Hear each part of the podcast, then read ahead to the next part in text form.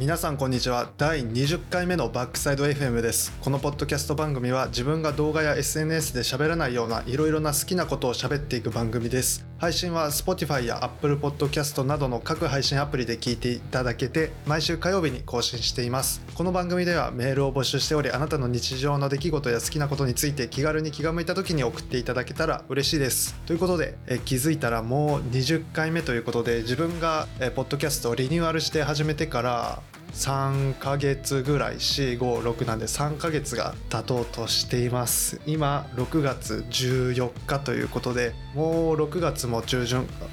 Siri が反応しました。気づいたらろくがつも中旬で上半期が終わろうとしています。あまり上半期っていう意識は学生の頃、中学生とか高校生の頃はあまりなかったんですけど、最近最近になって感じるようになりだして、まあ、いちがつからろくがつ、いちねんの約半年が終わろうとしているっていうのを、まあ、最近は感じ始めました。というのも、あの今までは新年度からいちねん経ってっていう感覚の方が強くて、しがつに新学期スタートでさんがつに終了、まあ、卒業式とか、まあ、イベントごとが多いっていうのもそうなんですけど、まあ、最近で言えばいちがつの年明けから、まあ、じゅうにがつの年末っていうのをいちねんとして意識することが比較的多くなってきたのかなというところです。そんな感じで、まあ、いちねんの話をしていったんですけど、最近はもう暑かったり寒かったりっていう感じで、いい加減季節どっちか季節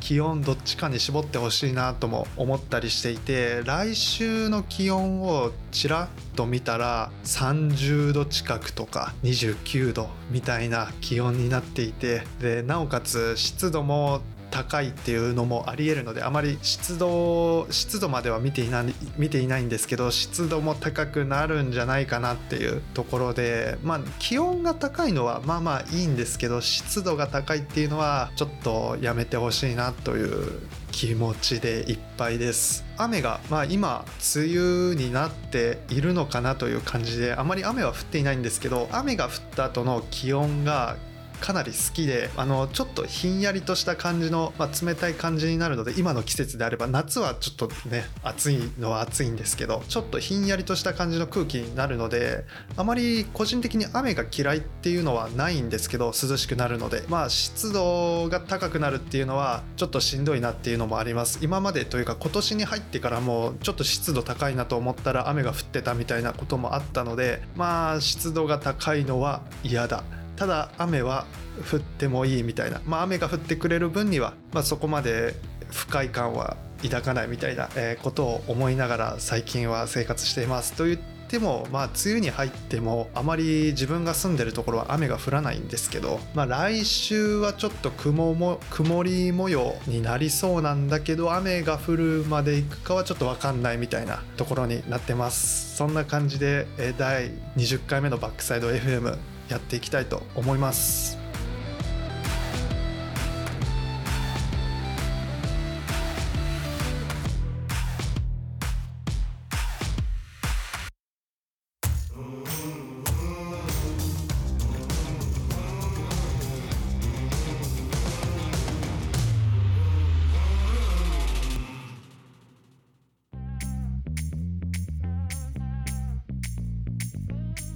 そんな感じで始まっただいにじゅっかいめなんですけど、今回何を話していこうかなと思ったら、まあ、先週 ダブリューダブリューディーシー ちょっと発音がおかしかった、あの先週 Apple のディベロッパーズワールドワイドディベロッパーズカンファレンスカンファレンス通称 ダブリューダブリューディーシー があって、いろいろ発表されました。かなり発表されました。たくさん製品も発表されたり オーエス のアップデートとかも発表されたりして、かなりワクワク楽しい発表会になりました。ただまあいろいろ思うところも多かったので、今回その ダブリューダブリューディーシー の反省会をやっていきたいなと思ってます。まあいっしゅうかん経ってかなりいろいろな情報が出揃って整理されたされきったと言ってもいいかもしれないんですけど、えそんな状況ではあるんですけど、まあ個人的に話したいっていうのもあるので ダブリューダブリューディーシー の話をしていきたいと思います。えまあ今回の目玉は、まあいろいろ オーエス だったり新しい新製品っていうのもあるんですけど、まあなんといってもエムツー MacBook Air が、えー、いろいろ話題になっています。今まであった エムワン MacBook から、えー、新しくチップを乗り換えて エムツー にして、えー、進化したよ、まあ、進化というか進歩って言った方がいいかもしれないですね。今回の エムツー に関しては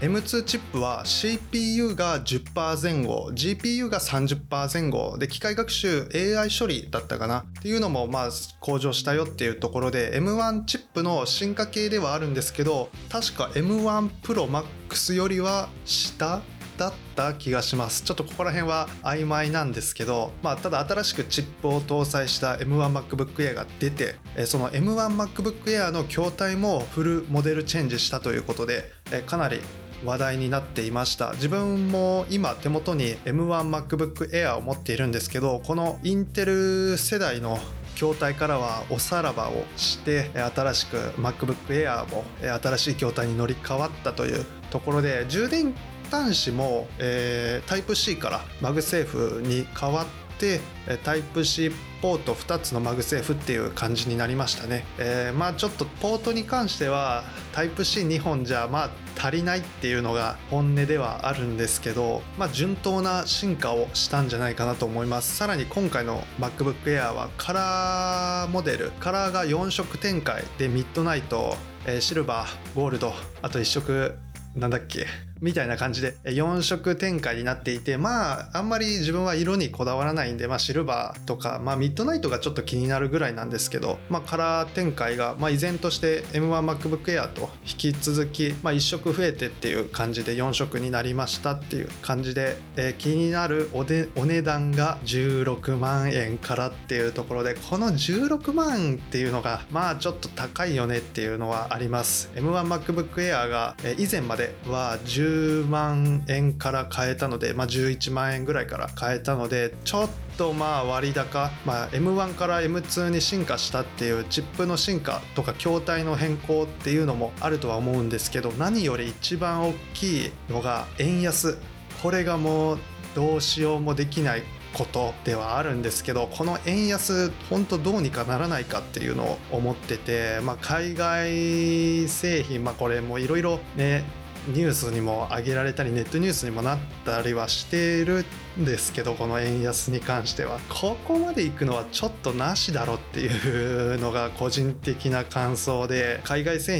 品をよく購入して使うっていうのもそうですし、まあ、ガソリンとかだってね、国外からの輸入がほとんどなわけで、円安になればまあそれこそれ相当のあの値上がりを見せるっていうところで、この円安マジでどうにか な, ならないか。今の現首相になって総理大臣になってからなんで、ちょっとちゃんとしてくれって言いたいんですけど、まあその円安の煽りを受けて、えー、エムツー MacBook Air はごまんえん近く値上がりしたという感じになってます。これだけはちょっといただけないというか、まあそこまで進歩したわけじゃないんだけど、まあ筐体が進化してとか、イメージシグナルプロセッサー、これカメラだったかな、まあビデオ処理の性能が上がったりっていうのはあるんですけど、どうどうしまああまり買うつもりはないんですけど、 MacBook Pro 今使ってるんで、少し気になるところで言えば筐体は変わったんだけど、薄さ、厚みが、えー、全モデルの エムワン MacBook Air と比較した時にごミリぐらい確か薄かったはずなんで、で重さが れいてんれいよんグラム とか軽くなってるっていうところで、まあ、重さはあんまりあれですけど、薄さがさらに薄くなってるっていうっていうのはかなりまあ惹かれるところ、目を見張るところだなっていうのがあって、まあ、自分が今使っている、まあ、エムワン Max MacBook Pro なんですけど、もうこいつ結構分厚い分厚いんで、そのちょっと分厚さだけ個人的に気になってるっていうところで、まあ、薄さはちょっと一つの魅力ではあるかなと思います。で今回メモリがにじゅうよんコアまで積めるようになったりとか、 シーピーユー がじゅっコアだったかな、そこまでいけるようになってるので、まあまあかなり性能のアップというか、今までの エムワン MacBook Air から、えー、もう一段階トータルで見たら、えー、進歩してるのかなと思います。メモリに関しては今自分は さんじゅうにギガバイトギガ使ってて、ネットの情報とか、まあ、聞いていると全然はちギガでもいけますよとかいう声はあるんですけど、まあ、メモリはじゅうろく以上はあった方がいいと思います。自分は今まではちギガのメモリの ピーシー を使ってた身から言ってみれば、え言わせてもらえれば、あのはちギガの ピーシー よりも、まあ、じゅうろくギガ以上のメモリを積んだものがいいと思います、個人的には。でストレージも依然として にテラバイトは積めるのかな、よんテラは確かいけなかったはずだと思うんですけど、よんテラいけたのかな、まあ、にテラまでは確実に積めると思うので、まあ、ストレージもまあ買う方がいれば積めるだけ積んだ方がいいっていうのがあの自分の気持ち、えー、今現在自分は にテラバイト の ピーシー をノート ピーシー ラップトップを使っているのですごく快適です。 にテラバイト の エスエスディー っていうのは今まで自分は にひゃくごじゅうろくギガ の エスエスディー でやってて、あのマジでどういう感じで にひゃくごじゅうろくギガ 使ってたんだっていういうのを過去の自分に言いたくなるぐらい、ストレージはとても重要なので、あのストレージは本当詰めるだけ積んだ方がいいです。え他にも MacBook に関しては充電器がデュアルコア、あの Type-C がふたつさせますよっていう充電器が新しく出ました。ただまあこれはね、なんか個人的にはどうなんだろうっていう、横幅いっぱい取りそうだなっていうイメージで、あの今自分が持っている Type-C の MagSafe 充電器はあのめちゃめちゃでかいんですよ。 きゅうじゅうろくワット ひゃくよんじゅうワットか、ひゃくよんじゅうワットの充電器でめっちゃでかいんですけど、すごく縦長になってるおかげで、あの横の充電スペースコンセントに侵食しないっていうのがあって、この縦長ってでかいっていうのはまあまあいい、かなりいいとは思うんですけど、この横にでかい充電器っていうのは個人的に使いにくいなっていうのがあって、で自分が持ってる中で言えば Apple Watch の にじゅうワット 充電器、あの にじゅうワット の エーシー アダプタ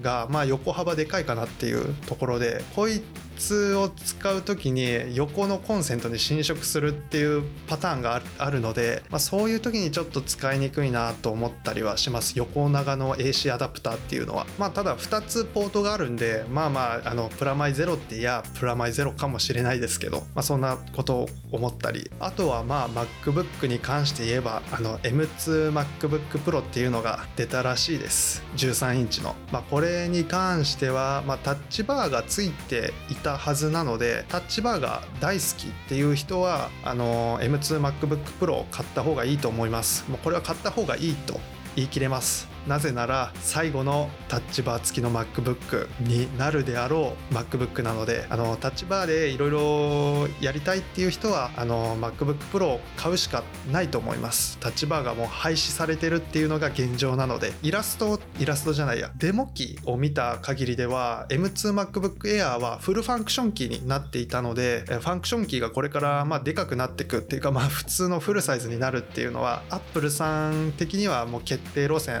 になると思います。自分が今使っているえ去年出た MacBook Pro もフルファンクションなので、まあ、今後じゅうさんインチの、まあ、MacBook Pro が発売され続けるかはちょっと分かんないんですけど、今現状 MacBook Pro のラインナップがさんしゅるいあるので、まあ、発売されるとしたら次回からはタッチバーではなくフルのファンクションキーになるんじゃないかなと思ったりしています。で、まあ、個人的に嫌いではないんですけどね、この MacBook Pro の筐体プラスタッチバーっていうのは、まあ、音量調節がまあ直感的にできるっていうメリットぐらいだったんですけど、自分が使ってる時はまあいろいろカスタマイズして使うっていう方法もあるらしいので、まあ、エムツー MacBook Pro タッチバー使いたいっていう人は検討してみてもいいのかなとか思ったりしました。で、まあ、目玉 ダブリューダブリューディーシー の目玉といえば オーエス のアップデートだと思います。まあ個人的にあんまりこの オーエス のアップデートっていうのは実装されるの実装されるのがいっかげつごいっかげついじょうというか秋に実装されるものなので、あまりまあ気にしてないポイントではあるんですけど、えー、Apple エコシステムがまあ今回の オーエス から強化され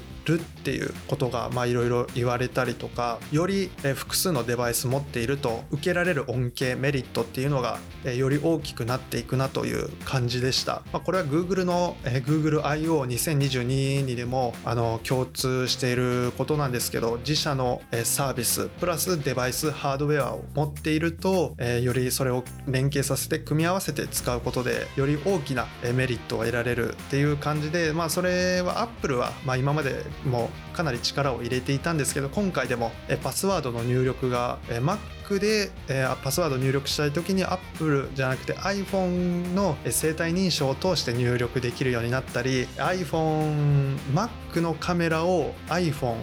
ちょっと難しいけど iPhone を Mac のカメラとして活用することができるようになります。あの専用の機器を MacBook の上にかざしてつけたら、もうそれだけで iPhone が Mac のカメラになるっていう感じで、まあ、どういう仕組みなのかちょっと分かんないんですけど、そんな新しい機能が追加されたり、新しい機能を持たせる製品がまた出るんじゃないかなという感じです。今まで MacBook の、 あのカメラっていうのは ななひゃくにじゅうピー で、去年ようやく せんはちじゅうピー に対応したっていうところで、 せんはちじゅうピー に対応してかなり綺麗になった、えー、エーアイ 学習とか含めて、えー、かなり綺麗に見せてくれるようになったっていうところで、えー、Apple さんはそこのカメラを進化させるのではなく iPhone をカメラとして使ってしまおうっていう、まあ、これが発表されるとはまあ自分は思ってなかったので、こんな機能が発表されるとはまあかなり驚いたし、初めて見た時はあこんなの出るんだっていう感じで、まだ製品の発表とかはないと思うんですけど、かなり楽しみ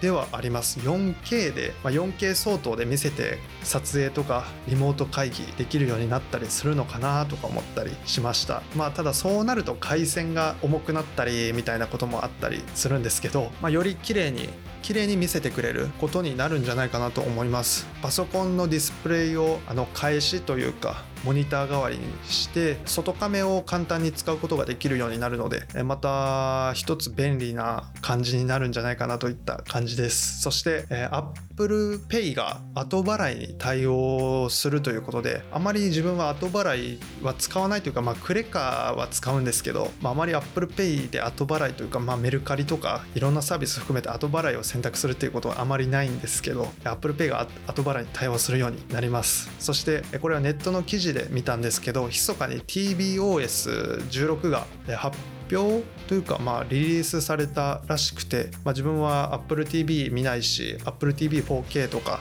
そこら辺の機器を一切持っていないので、あまり関係ないかなと思います。 Apple ティーブイ はね、まあ、入会する機会はあったりとか、今現状使ってるサービスとか比べてみて Apple ティーブイ に入ってもいいけど、入ったところで見ないしなっていうところにはなってます。そして、えー、Mac でバイオハザードが遊べるようになるらしいです。まあ、Mac が正式にゲーム対応するとか、まあ、そういう話ではないとは思うんですけど、まあ、Mac でバイオハザードが遊べるようになるらしいです。今までも Steam で Mac 対応とかのゲームはあったらしくて、自分は Steam を触らないのであまりわかんないんですけど、 Mac でバイオハザード、これは正式に会社同士が提携して、えー、作る的な感じになるのかなと思っていました。あの発表会見てる感じでは、まあ、ただバイオハザード自分はやったことないし、これはバイオハザードって多分ホラーゲームですよね。まあ、ホラーゲームやるかと聞かれたらまあやらないので、まあ、そこまあやらないかなバイオハザードはっていう感じですね。はい、で次に次に、まあ、最後に消えた Mac Pro というところで、今回の ダブリューダブリューディーシー で発表されるであろう発表されるであろうと言われていた Mac Pro が今回発表されませんでした。前回の春の発表会、春だったかな、うん、春の発表会ではあれだ Mac Studio が発表された発表会では、残すところはMac Pro のみになったというところで、まあ、どんなマシンになるのかとか、どれだけ性能を積んだ Mac が出るのかっていうことで、業界とかまあこの界隈を騒がせたんですけど、一時期今回発表されませんでした Mac Pro。 にねんまえの ダブリューダブリューディーシー で全ての ピーシー、 全ての Mac を自社製品のチップに入れ替えると Apple さんは言ったんですけど、にねんはやっぱり難しかった、まあ、あのパンデミックとかあったんで、まあ、難しかったのかな。ただまあ Mac Studio の発表まではこぎつけたっていう感じではなるのかなとか思ったりしてます。で エムワン チップを発表してから Mac の売り上げはもううなぎ登りもうなぎ登りというところで、もうウハウハな Apple さんなんですけど、まあ、やっぱばこの エムワン ファミリー、 エムワン チップ、 エムワン Pro Max、 そして エムワン なんだっけ、もうちょっと忘れちゃった Mac Studio に関しては、まあ、それだけの エムワン ファミリーを兼ね備えて、えー、次に、えー、Mac Pro がどうなるのか、まあ、多分 エムツー チップを並べて シーピーユー 性能のベースを上げて、で ジーピーユー ベースの性能も上げて、そこを エムワン Max みたいな感じでいい感じにあのコネクトさせてやっていくのかなとか思ったりします。実際に、まあ、今現状 エムワン ファミリーのベースのシングルコアの性能っていうのは、まあ、どの ピーシー もどの Mac もあのどっこいどっこいなんで、ベースの エムワン というか エムツー、エムワン のベースの性能が上がらない限り、あの次の、まあ、M、エムツー Pro、エムツーマックスみたいなチップのベースの性能は上がらないので、まあ、そこら辺アップルさんがどうしてくるのかっていうのは気になるところではあります。 Mac Studio は Mac Pro を置き換える ピーシー ではないと、えー、発表会では言っていたので、まあ、Mac Pro がどんな感じになるのか、まあ、Mac Studio、まあ、にだいぶんよんだいぶんみたいな感じの性能スペックをしていたら、また一つ業界を震撼させるような出来事になるんじゃないかなと思います。まあ現状自分の今のセットアップ MacBook Pro の エムワン Max の構成っていうのは、まあまあ不満があるわけではない、不満がないわけでもないけれど、まあまあ満足して使っているかなという感じです。えー、ちなみに構成を言えば、えー、じゅうコア シーピーユー、にじゅうよんコア ジーピーユー の さんじゅうにギガバイト のメモリでストレージがにテラバイトという感じです。最初 にテラバイト 積んだのちょっとミスったかなとか思ったりしたんですけど、全然そんなことがなく、自分の YouTube の動画、そしてクライアントワークで引き受ける動画、そしてこういったまあプロジェクト、ポッドキャストのプロジェクトとかいろいろ保存してると、まあ、すぐいちテラバイトとかいっちゃって、でこれはネットで見た情報なんですけど、 エスエスディー は常に半分ぐらい開けておいた方がいいっていうのをまあ聞いていて、それはなんか読み書きの限界があるみたいなところに由来するらしくて、そういうのを踏まえると、まあ、にテラバイトで良かったのかなという感じです。もうすぐすぐね、今まではすぐ新しい Mac が出たらこの にさんねんぐらいは買い替えてたんですけど、まあしばらくはこの MacBook Pro を腰を据えて使っていくことになるんじゃないかなと思います。で ダブリューダブリューディーシー で一番気になったのが MacBook Air ではなく円安が気になりました。個人的に今後発表されるであろう Apple の製品たちも値上がりすることが予想されるからですね。発表会前に Apple Store があのクローズしてて、オープン、また発表会が終わった後に見てみたら、まあ新しくリリースされた製品 エムツー MacBook Air とかリリースされていたんですけど、あの エムワン MacBook Air が価格改定されていて、えー、さんまんえんぐらい、にまんえん弱かな、にまんえん弱ぐらい値上がりしてました。もうこれは完全に円安のせいだって エムワン MacBook Air が上がる要素がないんだもん、進化してないのに。もうこれ完全に円安のせいで、で今日もね、もう為替レート見たらまた円安がいつかまえ、いっしゅうかんまえぐらいと比べた時に進んでるし、これマジでどこまで行くんだろうって思いながら、早くまあ元に戻ってほしいっていうか、まあ個人的には円高になってほしいぐらいまで思ってるんですけど、まあそれにしてもこの円安の進み具合は本当どうにかしてほしい。まあ金融のプロでも、まあ、政治家でもないんで、なんかまあ自分は何自分が何できるかも分かんないんですけど、えー、選挙に行くことぐらいなのかなとか思ったりしました。えー、そんな感じの ダブリューダブリューディーシー 反省会でした。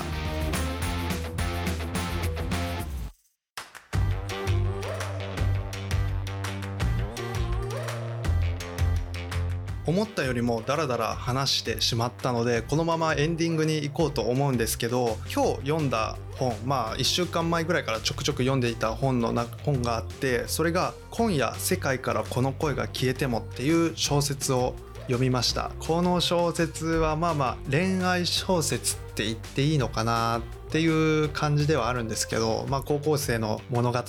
で、まあ小説で、最近小説をぼちぼち読んだりはしてるんですけど、すごくね、面白いと思えば衝撃的な物語の展開の仕方、でとてもまあ考えさせられることがあった小説になってます。まあネタバレとかはまあどうかちょっと分かんないし、これがいつ頃刊行された本なのかもまあ分かんないんですけど、まあ最近の小説ではあると思います。一条美咲さんという作者の方がえ書かれた小説でさんびゃくページぐらいあるんですけど、えー、スルッと読めました。あの最初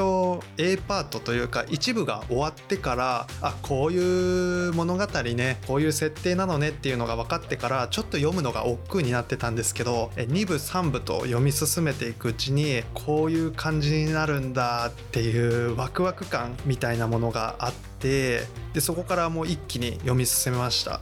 言えてたかな、読み進めました。で、まあ、物語がうまくいっているとこの後起こる、まあ、マイナスバッバッドなことっていうのが、まあ、ちょっと気になるというかちょっと考えちゃったんですけど、まさかこんな感じで来るのかっていう、一応恋愛小説なんだけどこういう展開の仕方をするのかっていう驚きがあって、とてもなんだろう読み応えがあったし、読みやすくもありました。この小説は表現とかも分かりやすかったので、今夜世界からこの恋が消えてもっていう小説です。一応出版は角川になってますね。ぜひ検索して読んでみてください。多分図書館にもあるところにはあると思います。最近の小説なんですけどとても良かったのでこの小説おすすめしておきます。そんな感じで今回のバックサイド エフエム ポッドキャストは ダブリューダブリューディーシー の雑談をしたら終わってしまいました。いろいろトークメモには新しいレンズ買いましたとか、ちょくちょく新しい機材買ってますっていう、まあ、これからやっていくプロジェクトのために、えー、いろいろまあちょっとね買ったりはしてるんですけど、そういう話もできたらなと思ったんですけど、まあちょっと時間がまあいい感じなので、